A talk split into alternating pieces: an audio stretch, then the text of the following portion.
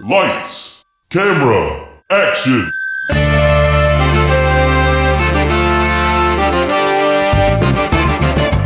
When a script is written that is so bad, no one will film it.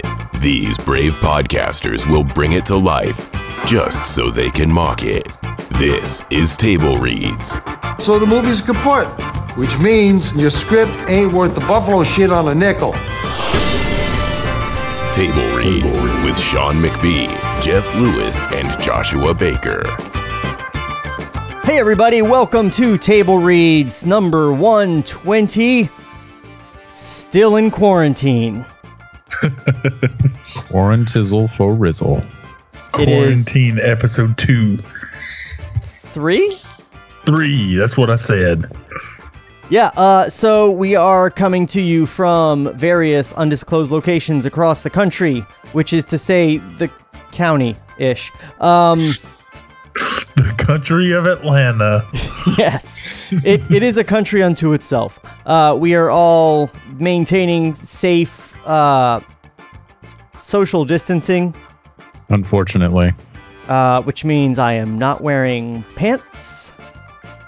I miss touching everybody. Me too.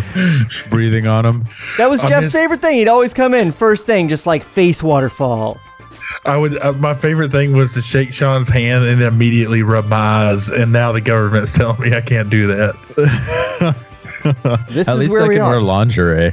Oh, So if we sound and or look terrible, um, the sound is because we're doing this remotely. The look is because you should be used to that by now.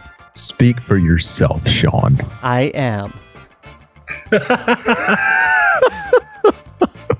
All right, let's see what the fuck's been going on. Previously on Table Reads. So last time we were given Dr. Manhattan's entire backstory, from his humble roots as a smitten scientist to his total disincorporation in a lab slash watch fixing accident, his last his lost love, and all the way up to leaving the Earth. Uh, with Dr. Manhattan gone, however, the Earth is on the brink of nuclear annihilation, pushing the president, who sounds exactly like Richard Nixon, to contemplate some horrific scenarios before being revealed to be Richard Nixon in the least startling reveal in cinema history. Meanwhile, Laurie is going to stay over at Dan's place now that her job as Manhattan Milker has ended. But first, dinner. when we left off, a mysterious figure was watching Laurie and Dan in the diner while making Rorschach patterns from ketchup. Will we be treated to another shocking reveal? Fade in. so since I'm not on my phone, it doesn't kick me back to where we last left off. Uh, can I get a page number? Oh yeah, we are on uh scene 107, which is on page 53.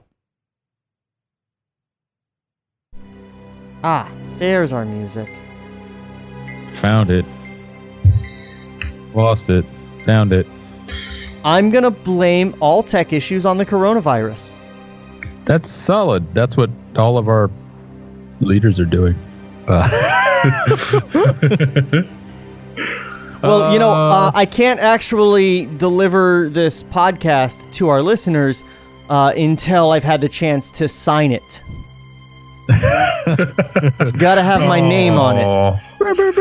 That joke's way more timely than my stimulated bank account.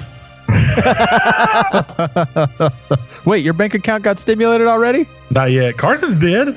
We're, Oh, we're living rich, man. This is a little time capsule right now. Yeah, yeah. This is just for This us. is timely for us. By the time it posts, people are going to be like, well, what are these guys talking about? I'm listening to this while walking through a crowded mall. They're I'm still- listening to this while at the quarantine, like uh, DMZ. They're still waiting for their stimulus checks. They're like, what the fuck? They're like, wow, this is this is relevant. They're either going to be listening to this like once it's all over and they're like mall walking in a crowded area, or they're going to be listening to it while throwing the bodies of all their loved ones into a mass grave. It could go either way. Oh fuck! I'm, I'm, I'm definitely, I'm definitely Aged digging- like milk, bro. I'm Oh no! digging that uh, that after the apocalypse they'll be like, oh, finally I can go out with my friends, and then they put our podcast in their ears. Look, this this podcast is the only thing getting people through this. I'm sure, right? And I'm No, me, it's, me it's, especially. it's alcohol and weed. Oh, and table reads. You know, we can all Yeah. hope. A little Um, bit of blue dick goes a long way. Speaking of which, let's find out where the blue dick is. Mars. Interior Dreiberg's apartment, night. The guest bedroom is furnished in a somewhat grandmotherly style. Flowered wallpaper, an old brass bed with a frilly comforter, etc. It's small but cozy, and Laurie lets out an appreciative ah as Dreiberg rush- ushers her in. Uh, I'm, gonna, I'm gonna be honest. I'm I'm still trying to find I'm the still page. lost too. Like my my computer's being. My numbers went away. That's Yeah, okay why did my because numbers go away? I skipped an entire scene. 50, Oh, good. 50 page 50 what again? I'm, I, I, my numbers are back. 53, 54. 53 of 113. I'm Uh, there. all right, we're on scene 107, Yes. Yes. It's all coming together which I now. previously skipped. Exterior. I'm Laurie. Okay. Yes. Exterior, alley behind Gunga Diner, sunset. A short order cook. All right, here we go. Sorry. You got it? This guy's fucking Everything happening right now is due to the coronavirus. God Fucking damn, Corona. Damn, Rona. Got the fucking Rona. The coronavirus ate scene 107, but it's back now. So we're gonna go through it.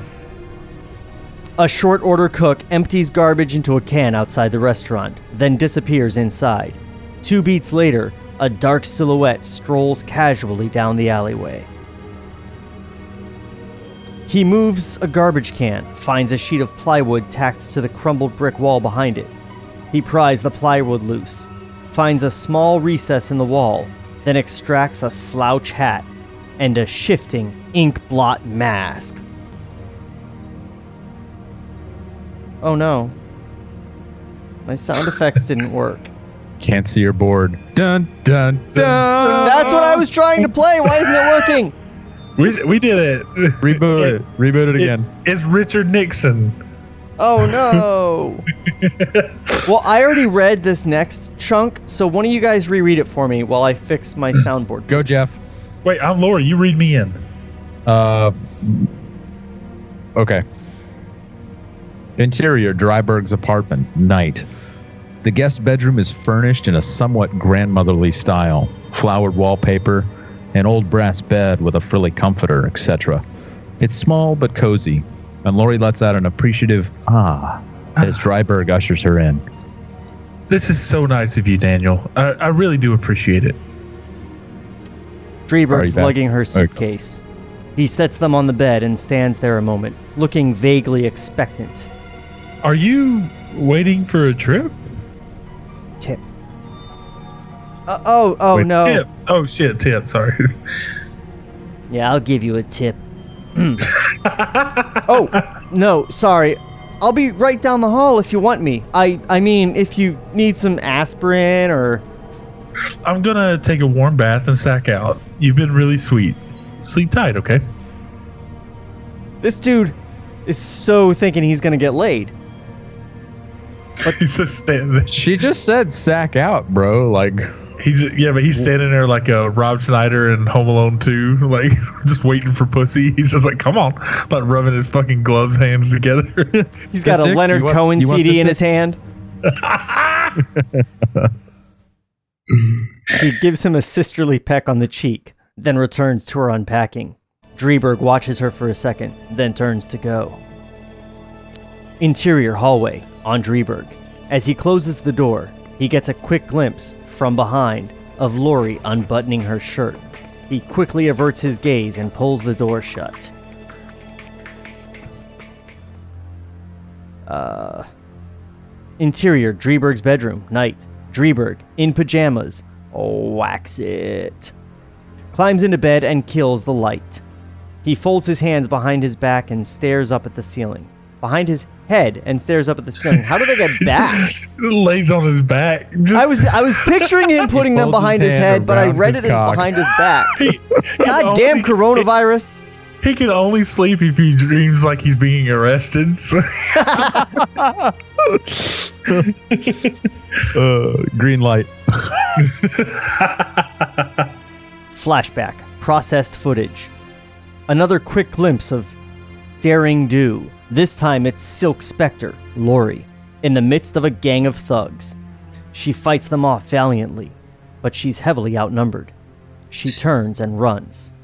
An oblong f- shadow falls across the ground, and Nite Owl swings into frame. He's clinging to a rope ladder which hangs from his airship overhead. In one smooth motion, he swoops into Laurie's path and snatches her into the air, safe from the clutches of her pursuers. Interior bedroom on Dreiberg. His head turns at the sound of water running in the bathroom adjacent. He's going to be awake half the night thinking of Laurie. Gross. Cut 2. Exterior, street, day, early morning. Across the street from us is a bubble car parked in an alley. Its occupants? Moloch, and a straight laced guy in a suit and crew cut. He's got a definite CTU look about him. Moloch gets out, scans the street, and crosses toward the Gunga Diner. Interior, Gunga Diner, restroom, a moment later. A twitchy Moloch locks himself in a stall, sits on the throne, and pulls out a bundle of white powder. He takes a couple of hits up the nose, then dips his finger in the stuff and rubs it around the edges of his eyelids. Yeah. he's the best magician in the world. His eyes water. He sniffles. He reaches the eyelids? Like I see people in movies do it on their gums. But the, the Listen, this is a classic supervillain move. We're seeing behind the curtain. You know when they just get so fucked up they just rub coke in their eyes? God damn. That's how you get coronavirus from cocaine. Just gonna beat that horse to death. It's gonna date this so poorly. like it has the coronavirus. This reminds me of that time we were podcasting during that Spanish influenza. Back in 1918, when everybody talked like this. That's why people didn't podcast back then. It's the only reason. Uh, edges of his eyelids. His eyes water. He sniffles. He reaches for some toilet paper. Bizarrely, a small business card falls out of the roll. He picks it up. There's a hand scrawled Rorschach blot on its face. A low hissing growl from overhead. Moloch looks up suddenly and, see- and sees Rorschach peering at him over the stall partition. Hey, What are you doing in there? did you get my card? My poops are symmetrical. I'm a good drawer. He gasps and lunges for the door. Rorschach's arm snakes out and holds the stall door shut. What? How? Snakes out from his butt? I don't. Where is it? So he's looking over one of the sides, and then Moloch's like, "Oh, I gotta get out of here." So somehow Rorschach like reaches down and around while still making eye contact and He's- has enough he's- strength to hold. Maybe he's, He's grabbing the Inspector top edge of the door. He's Inspector Gadget, dude. Oh, that's right. Uh, Jeff, you were Oh, uh, that's me. you were Rorschach, right? Yeah, once Yeah. again, it does not look like fucking dialogue. Two things I hate street mimes, users of recreational drugs. No, no, you've got it all wrong. I've been on the case, Rorschach. I got something for you. A long pause. Rorschach growls again. Let's have it. Let's have it. Oh, It's not dialogue. It's like it's weird. Is I it know it's weird. It should be dialogue. I'll let you read it because it makes more sense that way. Rorschach growls again. let's have it. Though I really think bunch of I think what it's supposed to be is uh he's growling and the growl is supposed to convey let's have it. He's like, let's have it. It's it's like Right. it's like the script that Vin Diesel got for Groot. Ah. All the lines are I am Groot, but what they're really saying is this. Yeah. Nuance. There's a big bunch of research scientists missing. Blake was on the case, trying to track them down. It's big, Rorschach. Something to do with Doc Manhattan. That's all I've been able to find out. Drug habit. Highly illegal. Mm. Let it go.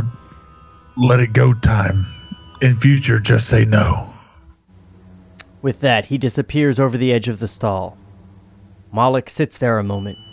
He reaches for the stall door, rattles it. It won't open. Hey! Rorschach stuck a broomstick through the door handles on the adjacent stalls. As Moloch pounds on the door in frustration, we cut to interior Veidt's penthouse suite, day. A plush reception room in his Veidt Industries pyramid. It's decorated in the same Egyptian motifs as his office. Veidt sits in an overstuffed chair, surrounded by video cameras. He's in the process of charming Justine James, a fawning Barbara Walters figure who's prepping a segment for her next celebrity chat special. Now, Adrian, I guess there's one thing everyone wants to know. Are you the world's smartest man?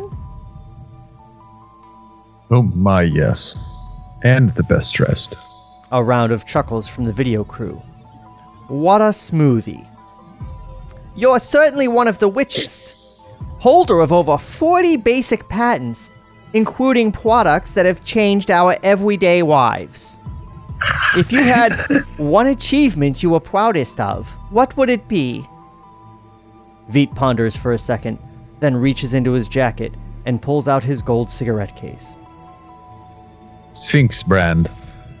When I got out of weapons design, I wanted to move into a more humanitarian area.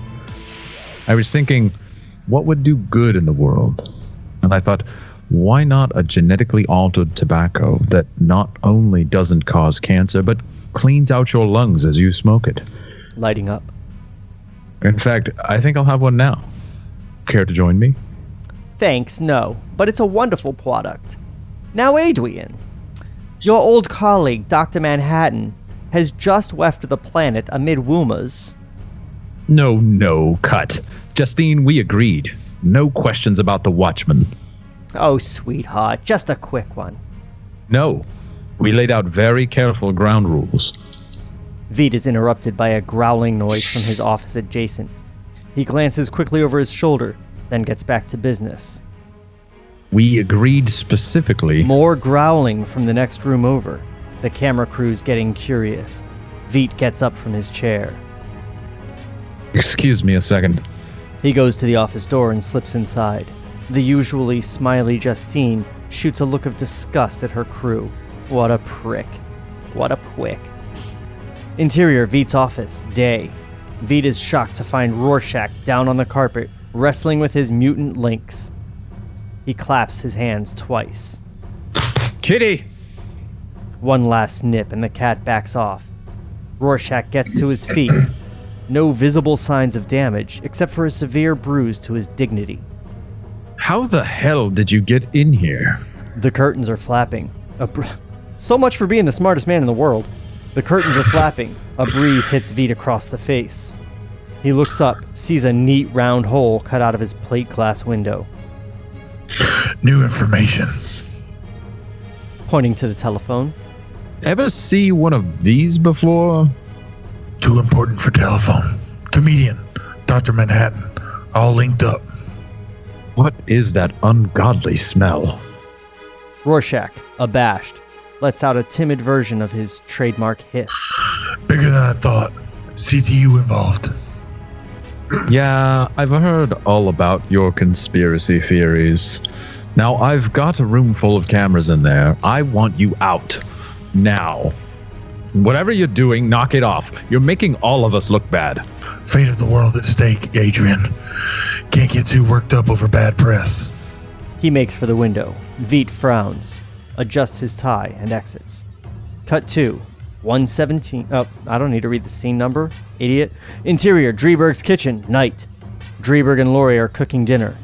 Dreiberg burns his fingers on a broiling pan, which prompts a sudden round of stamping and cursing. Laurie watches for a minute, then shakes her head. She pours a full glass of wine and thrusts it at him.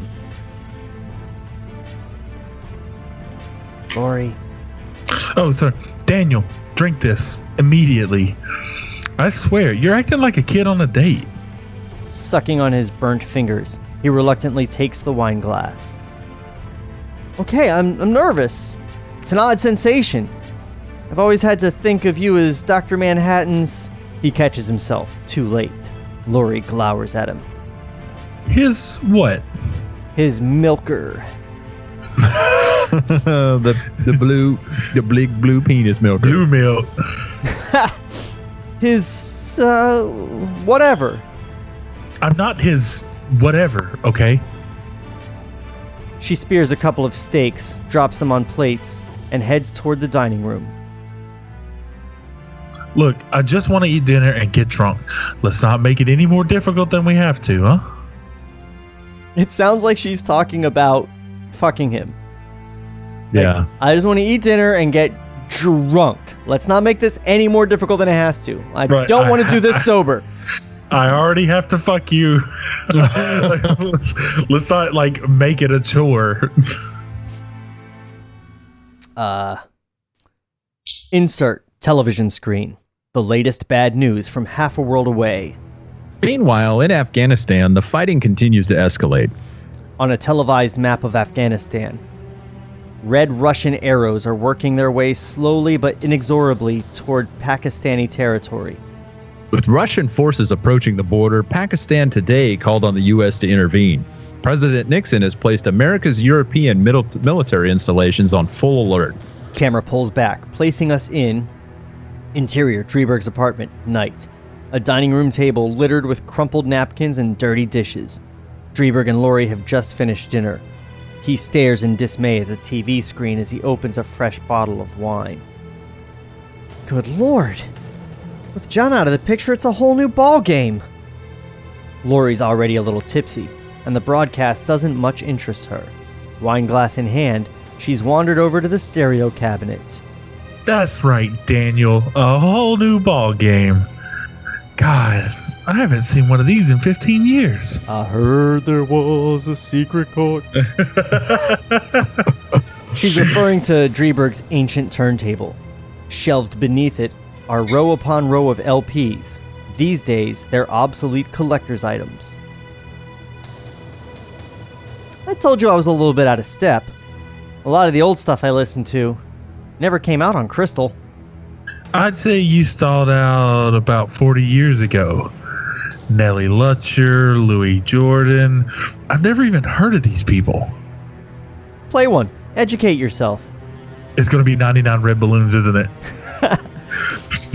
Laurie chuckles. Her head turns at the sound of a familiar commercial theme. On the TV, a young woman sits at her vanity and gazes lovingly at a wedding picture framed in silver.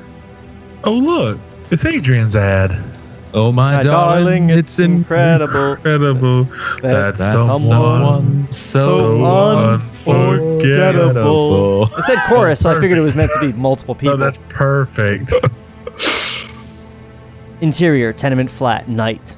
Moloch's apartment. The same commercial is blaring from the TV as Rorschach lets himself in. Should think I am unforgettable unforgettable too. We are so perfect. There's a Oh little bit of lag, so like I didn't even try. No, it's- That's it's a good point. try. It's better if you try. It's funnier. Oh, I oh, can't sorry. wait! I can't wait to hear how it actually like lines up on the recording. It does not. Sean can actually fix that so it does sound I perfect. No, I can won't. cheat it. It no won't. one will know, except Yeah. the people who watch it on YouTube, where I don't do editing. Hi, YouTube people. No reply so- from. Sorry. Moloch. Oh, thanks. I forgot that. No reply from Moloch, who sits in an easy chair, his back to camera, seemingly glued to the tube. Rorschach casts a cautious glance around the room and advances stealthily toward the chair. On screen, Why are you being stealthy when you've just announced yourself?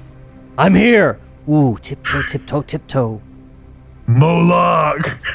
Maybe you didn't hear me. Perfect opportunity. On screen, the woman at the vanity opens a jar and s- smears lime green goo on her face. Tell me on it, Josh. The years melt away with nostalgia.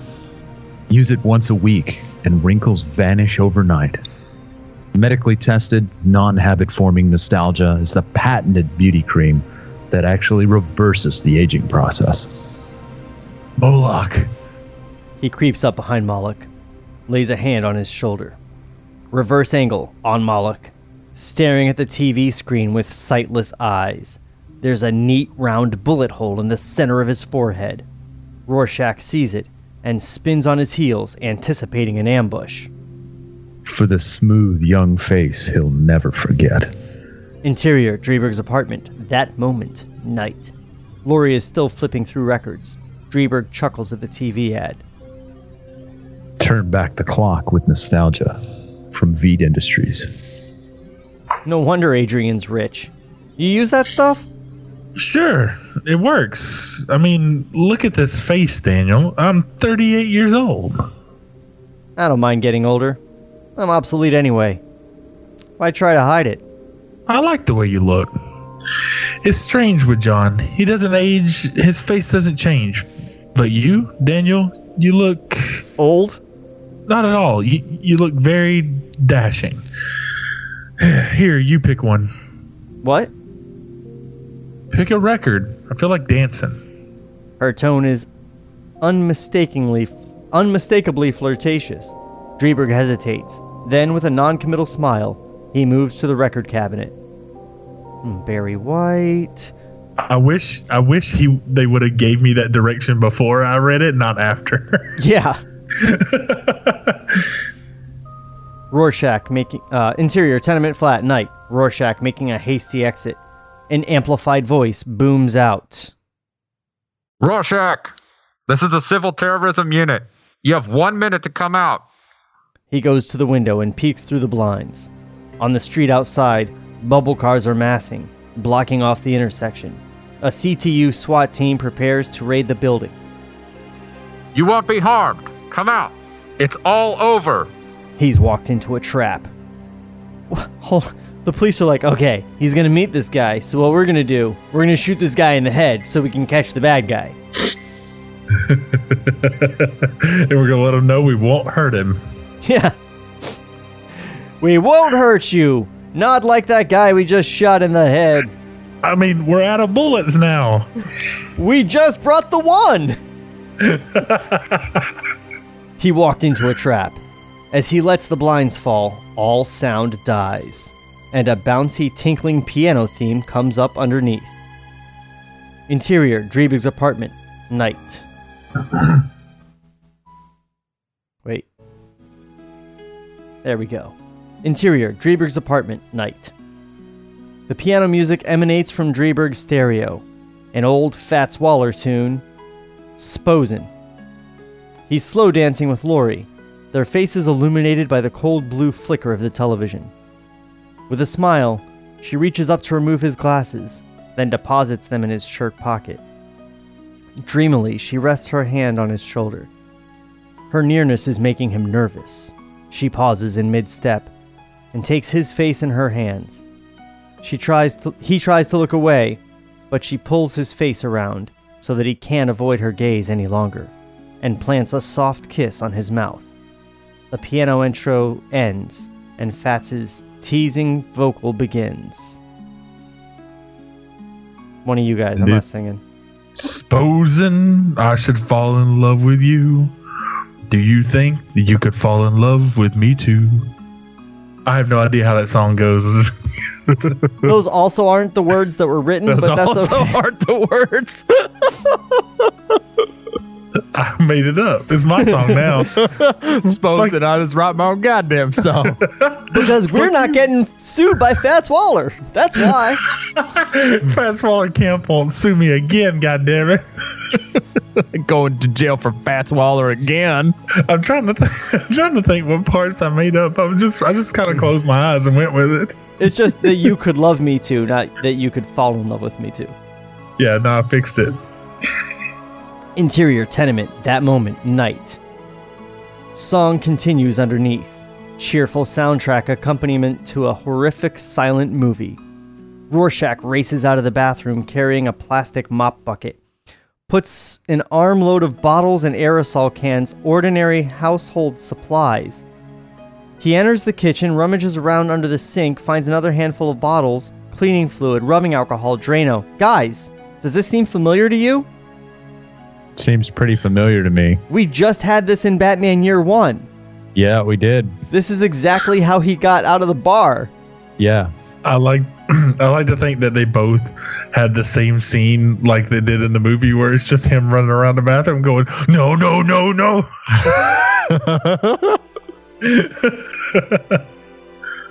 Uh, Jeff, go ahead and put uh, kitchen chemical bomb in your lore book. Oh yeah, no, the, the table reads is famous for its kitchen chemical bomb. Uh, Writing that down. almost as an afterthought, he moves to the gas stove, turns on all the burners, and blows out the flames. Jeff, keep singing. Oh, supposing I should fall in love with you too. Do you think you could love me too? Not in all the words. Dude, what the fuck are you reading? What I'm doing is is combining them. Stop it. Read the goddamn script, motherfucker. No, fuck you. It's This is the one that's not produced. You're not giving them an accurate representation of this shit. Oh yeah, uh, mix two words up in a fucking throwaway. Two words. This Two one was words, you completely different. Yeah, this is a different I should stanza, fall in love motherfucker. with- Like, Suppose did I read the wrong one? you Yeah. did. Lower. Which one was the Lower, after doorway in flame. Oh. Uh, supposing I should hug you and caress you, would it impress you? Interior tenement, front stairwell, that moment. A contingent of armed CTU men rushing silently up the stairs. Would it distress you? Hmm. Interior tenement, that moment. Rorschach dousing the living room carpet with charcoal lighter and rubbing alcohol. There's a pile of bottles, only half emptied, resting next to the front door. This music's perfect. Dun, dun, dun. The CTU cops are pounding on the front door, trying to break it down. Rorschach crouches in the hallway just outside the living room. The door finally gives way, and the cops tumble in. Rorschach strikes a match and holds it to the nozzle of the aerosol can, creating a miniature flamethrower. The cop's heads swivel just as the puddle on the carpet catches, and a moment later, the pile of bottles explodes, engulfing the doorway in flame. Supposing I should say for you I yearn. Yeah, I yearn, sure I do. Would you think I'm speaking out of turn? Interior, Dreiberg's apartment, night. Dreiberg and Laurie horizontal on the sofa, Whoa, they fucking. Blah, blah, blah. their clothes in disarray. Laurie kisses him hungrily, but he's distant, panicky, unable to respond. It's been a long time for him. It's not going well. Supposing I declare it, would you take my love and share it? I'm not supposing I'm in love with you. He wriggles beneath her. She takes his hands. He takes his hand, presses it to her breast. Dun, dun, dun, dun. Interior tenement, that moment, night. Instrumental bridge continues underneath as Rorschach backs through the kitchen with his bucket. Smoke billows in from the living room. He empties two bottles of cooking oil on the linoleum floor. Then he ducks through a door into the back stairwell. Interior, stairwell landing a moment later. Rorschach opens a bottle of cleaning fluid, stuffs a wad of newspaper into its neck. The first wave of cops, coughing and hacking from the smoke, makes it into the kitchen just as he ignites his Molotov cocktail and tosses it inside. The cops pitch backward as the bottles as the bottle blows up. By the time they hit the floor, the cooking oil has burst into flame. Rorschach bolts up the stairs. By now, another squad of CTU men is coming up with, uh, coming up with back way behind him.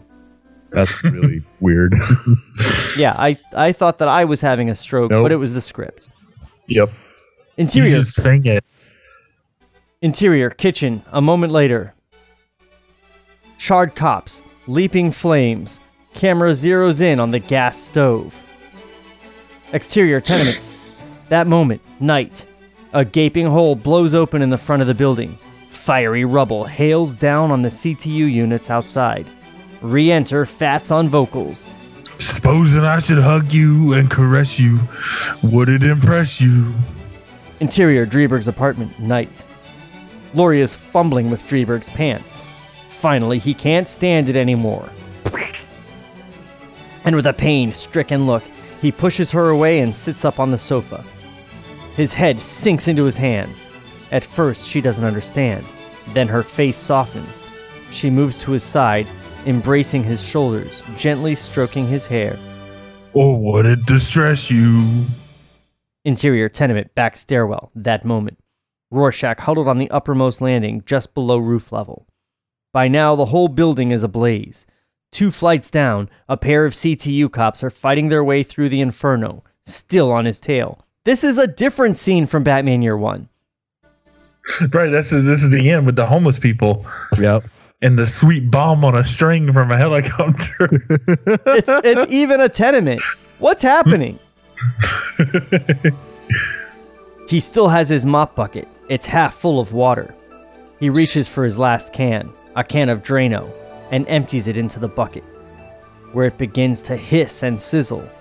Supposing I should say for you I yearn, would you think I'm speaking out of turn? The cops are almost on him, racing upward two steps at a time. He steps out in front of them and, before they can hoist their weapons, heaves the bucket full of boiling Drano into their faces. The cops shriek soundlessly and topple backwards into the flames as Rorschach turns tail and burns through the door to the roof. Exterior tenement roof, a moment later, night. Rorschach emerges, and a blinding light catches him full in the face. Hovering not 20 feet overhead is a police airship, a blimp like craft of the sort we saw earlier. A spray of machine gun fire peppers the roof. Supposing I declare it, would you take my love and share it? Rorschach scuttles along the edge of the roof, finds a rickety fire escape, and dives over. Unfortunately, he's now exposed on the front of the building, pinned to the wall by gunfire from the SWAT team on the street. Tongues of flame dart from nearby windows. He turns and tries to climb back up upward, but more cops from the just landed airship are already spilling over the edge of the roof.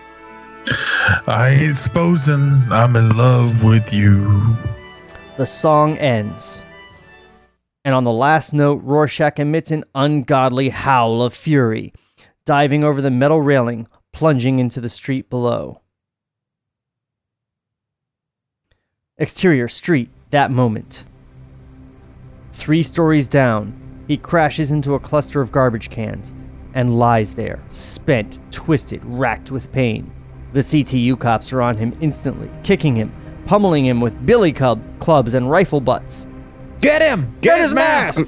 Let's see the little fucker's face! Yeah! Ah, no, no. In seconds, the inkblot mask is off, revealing a pocked, doughy face topped off with a shock of matted red hair. It's a familiar face. The face of the street crazy who haunts the newsstand with his placards announcing the end of the world. Christ. He's got five inch heels. The fucking runt wears elevator shoes. No, no, give it back. He kicks and claws at the cops as they drag him unceremoniously off to a nearby van. So that's the terror of the underworld. That ugly little zero. Give me back my face. The van doors slammed shut on Rorschach, just as the first fire trucks arrived to turn their hoses on the flaming skeleton of the tenement.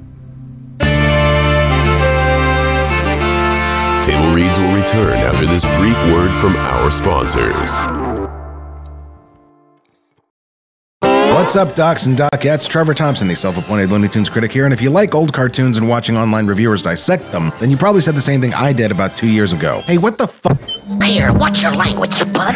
Every Saturday morning, I do a brand new commentary of a Warner Brothers short. All throughout the month, I do video essays examining the history of these cartoons. Catch my videos on youtube.com slash Ferris Wheelhouse 2, or just use the hashtag Looney Tunes Critic. And now, here's Eric Bauza, the new voice of Bugs Bunny. You've been listening to the Looney Tunes critic. Ain't he a stinker? Judy was boring. Hello. Then Judy discovered ChumbaCasino.com. It's my little escape. Now Judy's the life of the party. Oh, baby, Mama's bringing home the bacon. Whoa, take it easy, Judy. The Chumba life is for everybody. So go to ChumbaCasino.com and play over 100 casino style games. Join today and play for free for your chance to redeem some serious prizes. chumba ChumbaCasino.com.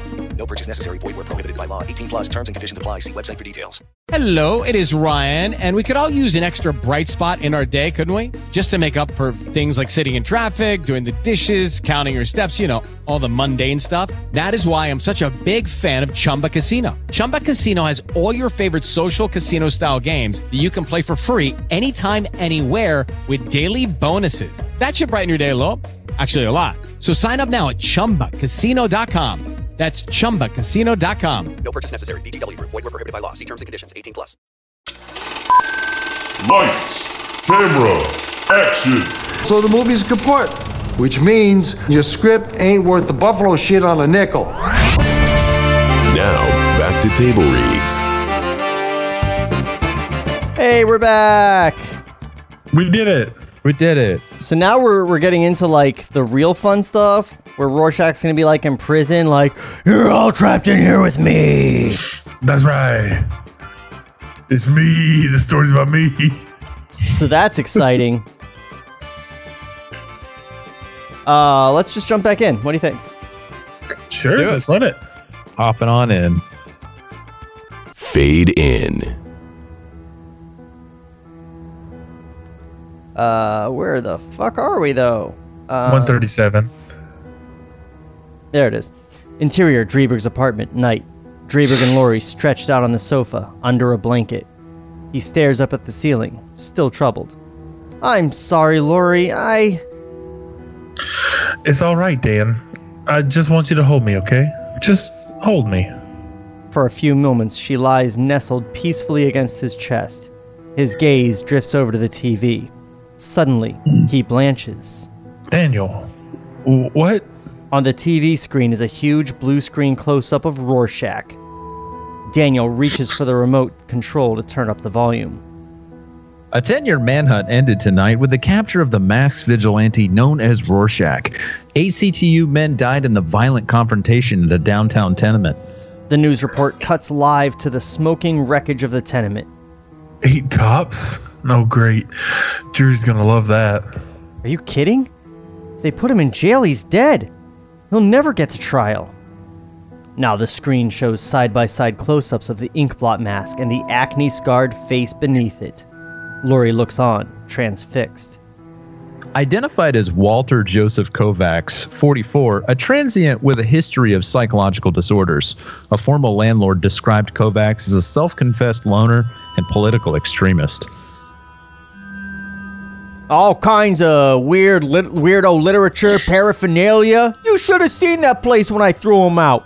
Talk about pig pens. That was the landlord on TV. Laurie hits the mute button, settles back, and lets out a low whistle. Dreiberg, distracted, pours a glass of wine and gets up to pace the room. I just realized I'd never seen his face. I guess it was just a matter of time. He's totally. Daniel? What's wrong? The comedian, John. Now Rorschach. He stares at her, obviously wondering who's next. Exterior, news kiosk, evening. The familiar news vendor peddling papers. A feisty little black kid, the same one who made a face at Rorschach, sits on the pavement nearby reading a comic book. The news vendor nudges him, indicates that the comic book, a patriotic little number entitled Colonel North and his Howling Commandos, Hey, this ain't a Linden library. I expect you to pay me for that. Hold on. Howling Commandos? Yeah. That's Sergeant Fury and his Howling Commandos. That's Marvel. No, this is obviously Colonel North. No way. This one sucks. A customer, 50, black, on the tubby side, stops at the newsstand. His name is Dr. Malcolm Long. Oh, give a good psychiatrist voice. Like patronizing. Is that me? Yeah. Gazette, please. The news vendor hands over a copy of the Gazette. The cover bears a side by side photos of Rorschach and his alter ego, Kovacs, with the banner headline CTU apprehends masked killer. Do you see this? This guy's a customer of mine. I mean, I always knew he was a little flaky, but wild, huh? You never know. Long hands over a quarter, unfolds the paper, and begins to read as he wanders off down the street. Study, night. Dr. Long, who happens to be a police psychiatrist, sits at a big desk with a sign reading police psychiatrist, apparently. with a vast heap of paperwork, which includes a mug sheet of Rorschach, minus the mask, and a neatly typed arrest report from the NYPD. Hmm. Name Kovacs Walter Joseph. Address Transient. Born 3 43. Mother's name Kovacs Sylvia J. Nay Glick. Father's name unknown. By now, Long is working on his third pot of coffee. His wife, Sylvia, wanders in behind him, dressed for bed in her robe and slippers. when she rests her head's, hands on his shoulder, he nearly jumps out of his seat. Oh, sorry. I didn't see you here. How much longer? Staring it's down that at the desk. vigilante. is- Sorry, it's that vigilante, isn't it? That Rorschach. Kovacs. Incredible case. Blinded two children at the age of 10. We pulled his record from the juvenile home. Without looking up, he shoves, sheafs, shoves a sheaf of paper in Sylvia's direction. No mother, or no father, mother a prostitute. Some evidence of systemic child abuse. Swiveling to face her. Classic case of misplaced aggression. You know, these vigilantes, these watchmen. There's never been a systemic, systematic study to find out just what makes them do it. Malcolm, don't get too overwhelmed by all this. Sylvia picks up a blurry Xerox of a child's drawing. Two hideous figures, male and female, with wild eyes, fangs, and matted hair. They're conjoined like Siamese twins at the mouth, belly, and crotch. This twisted vision of coitus bears the crayoned title My Dream by W.J. Kovacs, age 13. It's too strong to look at for long. He sets it aside. He sets it down with a shiver. Why don't you come to bed? I'd like to get my hands on some of the others. Explosive material. Grabbing a transcript. Mother died when he was 14. When they told him he had one word of comment good. Good. Good. Sylvia shoots him a hard look, shakes her head almost imperceptibly, and gives up. She turns and pads slightly out of the room. Long goes right on talking, unaware that his audience has left. Still, he's not stupid. In some ways, he's got an extraordinary mind. I think I can reach him. I can reach him. Cut 2 Interior Prison Interrogation Room, day. A bare, windowless chamber, 10 feet by 10 feet. Long and Rorschach sit in folding chairs on opposite sides of a square table. The doctor reaches into his briefcase and pulls out a stack of cards. Now, Walter, you obviously know what these are. I want you to look at each card in turn and tell me what it reminds you of. All right? Rorschach's face is bruised, bloodied, and blank. Dr. Long turns up the first card, a symmetrical ink blot, part of a Rorschach test. Butterfly. Long nods, makes a notation on a pad, turns up the next card. Some nice flowers. Long eyes him skeptically, makes another note, turns up the third card. Rorschach stares at it for a long moment. A doggy. A big old floppy eared dog. He shows the hint of a smile. Dr. Long heaves a sigh of frustration. Walter, Don't call me that. Walter, you're telling me what you think I want to hear. Wrong answers. There's no right or wrong. But if you don't give me an honest response, I can't help you. I want to help you. I want to know all about you. like to masturbate. Shit once a day. Long knows the standard procedure for intransient intransigent cases like this. He shrugs indifferently, reaches for his briefcase, then gropes under the table and presses a buzzer to summon the guards. Well then, have it your way, Walter. Let me know when you decide to cooperate. Two prison guards enter through a steel door. Rorschach gets up to leave. He pauses in the doorway. Doctor, you don't want to help me. You just want to find out what makes me sick. You'll find out. You'll find out. Cut 2. Interior Veidt Industries Pyramid, day. A huge open atrium on the ground floor with marble columns, fountains, eucalyptus trees. An Egyptian pleasure garden. Justine's hanging out with her video crew. They spot Veidt on the central escalator and swing into action. Adrian! Adrian! Can you give us a comment of Rorschach? He's not at all happy to see her. His flunkies, bodyguards, and secretaries form a wedge around him as he tries to push past the cameras. No comment. Did you know he was back on the streets? I did not. Now get out of my way. Isn't it true that you. He just keeps walking, with Justine in, his, in hot pursuit. Then, wide eyed, he stops in his tracks. An armed gunman has stepped out from behind a pillar, directly into Veidt's path. Veidt! I, I love that his name is Assassin. I'm assassin. You remember me, Carl Assassin?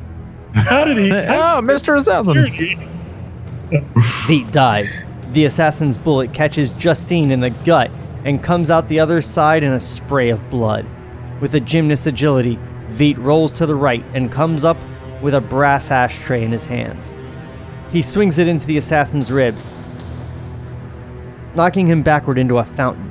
The gun skitters off across the marble floor. As the security guard, as the security staff races up, Veidt steps into the fountain and slams the dazed assassin's head into a decorative bust of King Tut. Son of a bitch, who sent you? Arms flying, the two men grapple. Veidt grabs hold of assassin's hair and thrusts a hand into his mouth. Stand back, Mr. Veidt. We'll handle it. He's got some kind of poison capsule. Don't bite down, you scum. I want to know who sent you. The assassin gags and goes limp. His lifeless body slumps down into the water. Veidt steps out, shaken and breathless. God damn it. Who'd want to kill you, Mr. Veidt? I don't know. I don't know. Get an ambulance for Miss James. Cut 2. Interior, Dreiberg's bedroom, dusk. Tight on a portable TV turned to the evening news. You're our go to newscaster, Josh. My bad. Third day of rioting in major European cities amid escalating fears of nuclear war. In London, six people were trampled outside St. Paul's Cathedral when overflow crowds were turned away from morning mass. A phone rings. Dreiberg, who's sprawled on his bed watching the TV, reaches for the receiver. Yeah? Adrian, what's up? Intercut Veidt and Dreiberg.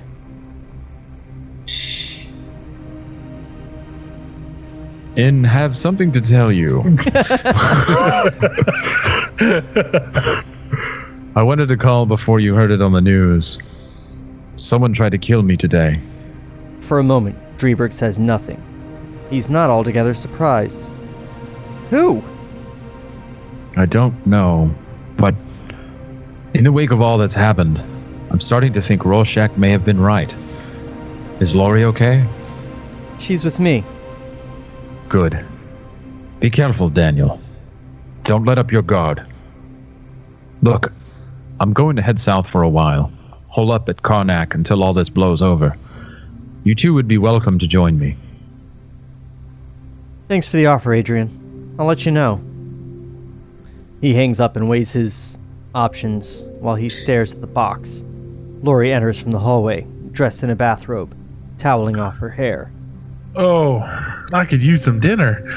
Who was that on the phone? One more down. Someone tried to kill Adrian. First time I've ever heard him scared. He doesn't say any more than that. He doesn't have to. Laurie picks up on the implications immediately. She exhales sharply, turns away from him, and steadies herself against a bureau. What is it? I know what you're thinking. I You'd read it like lot that because there's no question mark, by the way. What is it? What is it? What is it? I know what you're thinking. You'd be a lot safer if I weren't around. Laurie, I'm an open target, Dan. If you're with me, with any luck, the world will end before we get ours. His sour wisecrack starts her trembling, almost crying. Dreiberg, fed up with his own pessimism, climbs out of the bed and walks over behind her. I shouldn't be here anyway, Daniel. It's something I haven't told you. There, sorry, there's something I haven't told you. But before she does, he shushes her, wraps his arms around her from behind. Laurie, I'm not afraid. I want you with me. I want it more than anything else in the world. what a fucking chump this guy is. I, I really wanted him to just like be trying to convince himself. Because he, he seems pretty innerly focused. I love the idea that like he makes that joke and she starts crying and he's just like, God, I'm a cock. I made her cry. Holy shit, I got a boner. yeah, I'm finally hard, Laurie. You can't do it unless you cry. I'm just like John. Uh, cut to interior prison mess hall night. Convicts line up lined up with metal trays at a long cafeteria-style serving area. Rorschach enters in prison grays. As he makes his way toward the dinner line, we pick up a chorus of comments from the nearby tables. Hey, Rorschach. You dead, man. Just a, matter, of time, now. Oh, that's that's not a chorus of voices. That he actually wrote them all out separately in different lines. And called them voices. Okay. Rorschach, better put some meat on that pretty ass of yours. Ooh. Low threatening chuckles all around as an expressionless Rorschach picks up his tray. A trio of goons falls in behind him. The smallest of them outweighs him by a good 40 pounds. Didn't know he was such a tiny little thing. Little! Oh, go ahead. Oh no. Go ahead. okay. Little. Nah, he's a big man. Big man. Rorschach's face shows no emotion. He moves forward in the line. A server drops a gristly chunk of meat on his tin plate. I'd like to get his autograph. I got my autograph book right here. Goon 3 reaches into his pocket and withdraws an ice pick. Notched up some big names over the years. Suddenly, Rorschach spins, catching Goon's three, Goon 3's head with the edge of his dinner tray. The ice pick clatters to the floor. Goon 3 follows.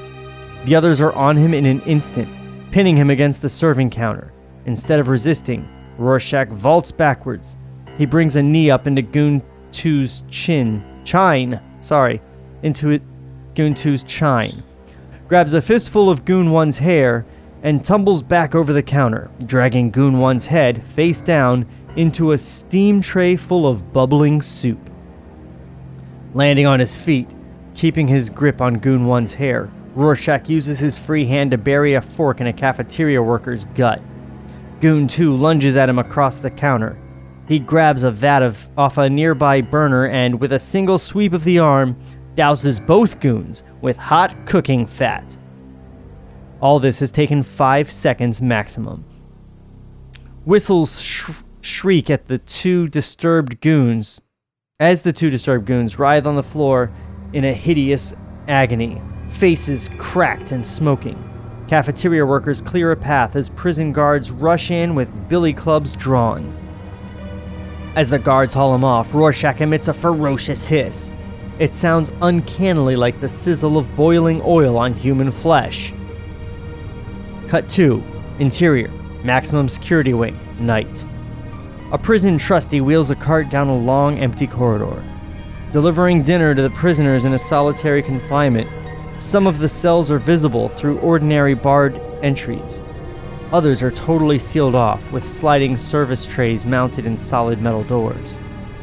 At a cell of the latter kind, the trustee knocks once on the door, then throws back a small panel to reveal the impassive face of Rorschach.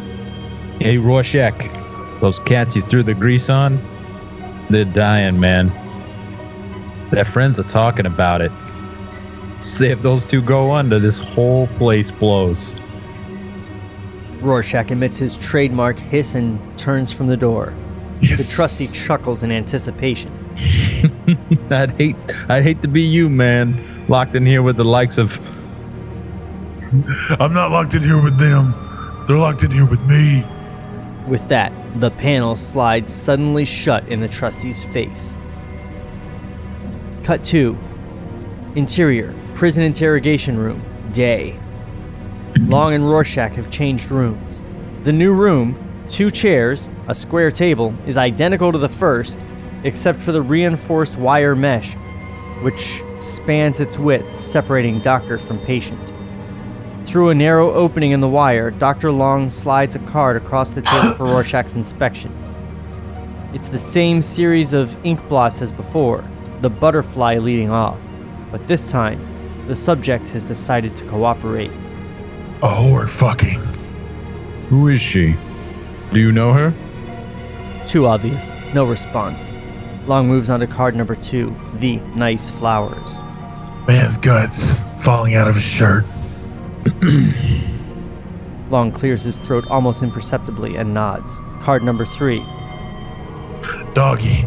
Big old floppy eared dog. With his skull split open.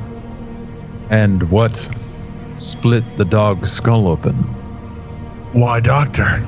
I did. He was a bad dog. Rorschach is toying with him now. Dr. Long gets down to brass tacks. Walter, this compulsion of yours to punish transgressors, in your mind, what gives you the right to judge them? God isn't there to do it. We don't know that. Rorschach eyes him for a moment, then nods sagely. Oh, yes, we do. So the rest of the world is wrong and you're right, is that it? No response. You tried to help people once. What turned you around? Why would you want to kill a dog? With Long firmly on the hook, Rorschach settles back to elucidate. Elucidate, Jesus. One night, I opened my eyes, saw the world. Exterior warehouse district. Dusk. Flashback. Ruined buildings, broken windows. The streets are silent except for the distant sound of dogs barking. Rorschach's narration continues over scene. 75. Kidnap case. The little Franco girl. Weeks strike by, no word. Thought of the little child, alone, frightened. Decided to intervene. The lone figure of Rorschach emerges from the shadows and turns up his collar. He stri- strides deliberately down the sidewalk past a ramshackle wooden storm fence covered with obscene graffiti. Got a tip. Abandoned dress factory in Brooklyn. He peers through a broken slat in the fence. In a side yard, two huge German shepherds growl playfully, fighting over some unseen object. Interior, dress factory, dusk, flashback. A door swings open and Rorschach enters. He pockets a metal, ri- a metal file, flicks on a flashlight. Mannequins, decrepit sewing machines, rolls of rotting fabric. The light shines on a small, dank cot in the corner. Rorschach wanders over. He finds opened tins of food, an overturned water glass, and on the floor, a rope. There's a pot bellied stove nearby. Rorschach crouches beside it, sticks a hand inside, and sifts through the ashes. He pulls out a charred scrap of fabric from a child's pajamas, decorated with balloons and teddy bears. I don't know they had Yodas on them and shit. he stands. In the opposite direct in the opposite corner of the room is a big wooden chopping block. Rorschach wanders over and examines the surrounding paraphernalia. A cleaver, a bone saw, an assortment of butcher's knives. He stands there a moment, then moves to a wire mesh window. Dogs wouldn't shut up. That's what I knew there were. That's what I knew where the little girl had gone. His POV, the yard outside, dusk, flashback. The German shepherds romp in the dying light. We close in on the dogs until we see what it is they're tussling over a big bloody knob of bone. Decided to wait for the owner. Interior factory, entry, night, flashback. Keys in the lock. A moment later, the door swings wide. A fat man enters and whistles to the dogs. Red, Barney, dinner time. Rorschach steps out of the shadows and bashes him over the head. Mm. Interior, interrogation room. Oh, wait. better than mine. Better than mine. Interior, interrogation room. Day. Rorschach, master of suspense, decides to take a break in the story. He leans back in his chair. Finally, Dr. Long, dreading his reply, asks, Then what happened? Made a little trip to the butcher store. Locked up tight. Had to break in. Interior, factory, night, flashback. The fat man squirms on the floor, a gag in his mouth. He's handcuffed to an exposed pipe. Rorschach strides into frame with a grocery sack. He kneels beside the fat man and loosens his gag. Then he peels off his gloves and reaches into the sack. What? What are you? Rorschach silences the fat guy by cramming a fistful of raw hamburger into his open mouth. He's got several pounds of the stuff, and he spends the next few seconds smearing it all over the fat man's face, throat, and hands, stuffing the leftovers down his shirt. When he's done, he reaches into the sack for a big plastic bag full of steer blood and empties it over the fat man's head. Frantic scratching from outside. Rorschach strolls over to the door and, as the fat man wriggles in helpless terror, lets the dogs inside. Then he stands back and enjoys the carnage. Interior, interrogation room, day. Dr. Long looks on, goggle eyed, as Rorschach cheerfully wraps things up. When they had finished eating, picked up a cleaver, split their skulls, died happy, full bellies. See, God didn't kill that little girl, or the man that killed her, or the dogs, or me. If God saw what any of us did, He didn't see in the mind. That man, then, he was the first. The first you. Saw the world that night. Random, empty, hideous. God didn't make it that way. We did. We make the world in our own image. What else can I illuminate? Long's had enough. He reaches for the concealed buzzer, and the prison guards file in. Rorschach gets up. Before he turns to go, he points a finger at Long's ink blot. No right and wrong, Doc. You said so. Maybe not a dog. Maybe just a man's face. See it now? The guards drag Rorschach out. Dr. Long, still queasy, empties a couple of pills from a bottle and gulps them down dry. After a second, he reaches for his briefcase. As he's gathering his cards, he stops suddenly, his gaze riveted to the random symmetrical pattern on top of the stack. It seems to shift before his eyes. Long blinks, swallows hard. We move in tighter and tighter on the Rorschach blot, inky blackness filling the screen. Fade out.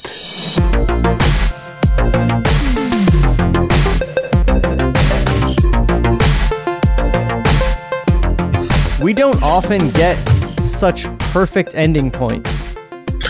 No, it's it's because you carefully planned it out. Completely planned it. I mean, you had a lot of time with quarantine and all. I'm a regular Adrian Veidt. a smokeless Adrian V. I love that he did. I love that he mentioned the cigarette instead of the renewable energy source, which is why all the like corporate like companies were like attacking him and shit was because Yeah. he gave their shit away for free. But instead he's like, what about a cigarette Yeah. that cures cancer? That's my greatest accomplishment. This is pretty true to the story, right? Like I'm I'm having a hard time quibbling with it right now. Yeah, it's. Uh, go ahead. Sorry. In fact, they made one um, improvement that the Snyder movie made, and that's actually showing us Rorschach's "they're locked in here with me" moment. Because in the book, that's just part of the Doctor's notes. Yeah, yeah. Right. I, I mean, and it, I wish that they would go a little further on the Doctor Long stuff. I loved it in the book. The the whole like turning a doctor that's wanting to fix somebody because he thinks it would like help him write a book and shit like that to like actually coming across somebody fucked up and it like ruins his marriage and all kinds of shit in the book. Yeah. Like it's it's I mean I, I don't necessarily like the um the changes they did in the interview. I I, I love the uh the line for um men go to prison but monsters get put down. Uh, I missed that part. I, I, I mean, the the part about shoving hamburger and letting the dogs eat them seems like it was just kind of like a, a cool torture moment. But I it's cool to it really it's cool to it. show. Yeah. it's cool to show. Like if they're gonna show that and, and like watching Rorschach watch the guy and then like cutting the long, like oh fuck, this guy's crazy. Like Right. It, it, I, I I think that's just a separate take because the take in the book that I got was that this was his first kill, and it was him finally making that that leap because he he'd only like roughed people up and broke legs and shit before he met this guy. Right. And so it's him pacing back and forth, not knowing what to do. Like that, that that was bigger in the book, but yeah, that visually, the idea of him that's like a Game of Thrones Ramsay moment, right? They're also Right. skipping over the whole thing where the Doctor is interested in publishing this as, you know, a book to further his career, which is Right. seems far more important to him than actually like helping Rorschach or any of and that's that. that's what Rorschach notices in the book is like, oh, I know why you're here, so I'm not going to give you anything. And then he's like, you know what? I'm going to give you exactly what you hope for, and it just fucks that doctor up. And then in Geoff Johns' uh, Doomsday Clock, uh, there's a new Rorschach, and it's actually Dr. Long's son. Awesome, cool. That's cool. Yeah, it's a real interesting take. Um, Oh, I'm- maybe that's cool. I'm only like I'm only like halfway through Doomsday Clock, um, and I was real, real hesitant about it. Because I, mean, how do Oh. you pick up Watchmen and run? Um, but Geoff Johns is Like- doing a good job. I'm liking it. Is it is it better than the HBO show? No, up? nothing is better than the HBO show. Oh, thank God. That's just fire. I love that shit. that's literally the greatest thing that's ever happened to humanity. Whoa, Better Yeah. than Seinfeld. that's high praise. Hey, look, guys, I have never used hyperbole in the entirety of my life. Never, not once. Ever. I am the best at not using hyperbole. So, um, I think that our plugs still work. Yeah, Josh, tell people where they can find you on the internet. Oh man, you can find me at joshuajbaker.com. Uh, you know, with the Rona, there's not a lot of uh like event videos happening, but I've been trying to do. I've been uh, here in Georgia. Uh, you're still allowed to do real estate work, so I've been working on real estate video right now, and then uh, doing some product videos. Surprisingly, so that's a thing. For me, like for like hand sanitizer and face masks? Yeah, hand sanitizer, face mask, coffins. All the most valuable things in our world right now. condoms. Um, if you want more table reads, you can go to the link tree that's on the screen if you're watching on YouTube, uh, or hit tablereadspodcast.com. I also have a new podcast called Stargirl After Show.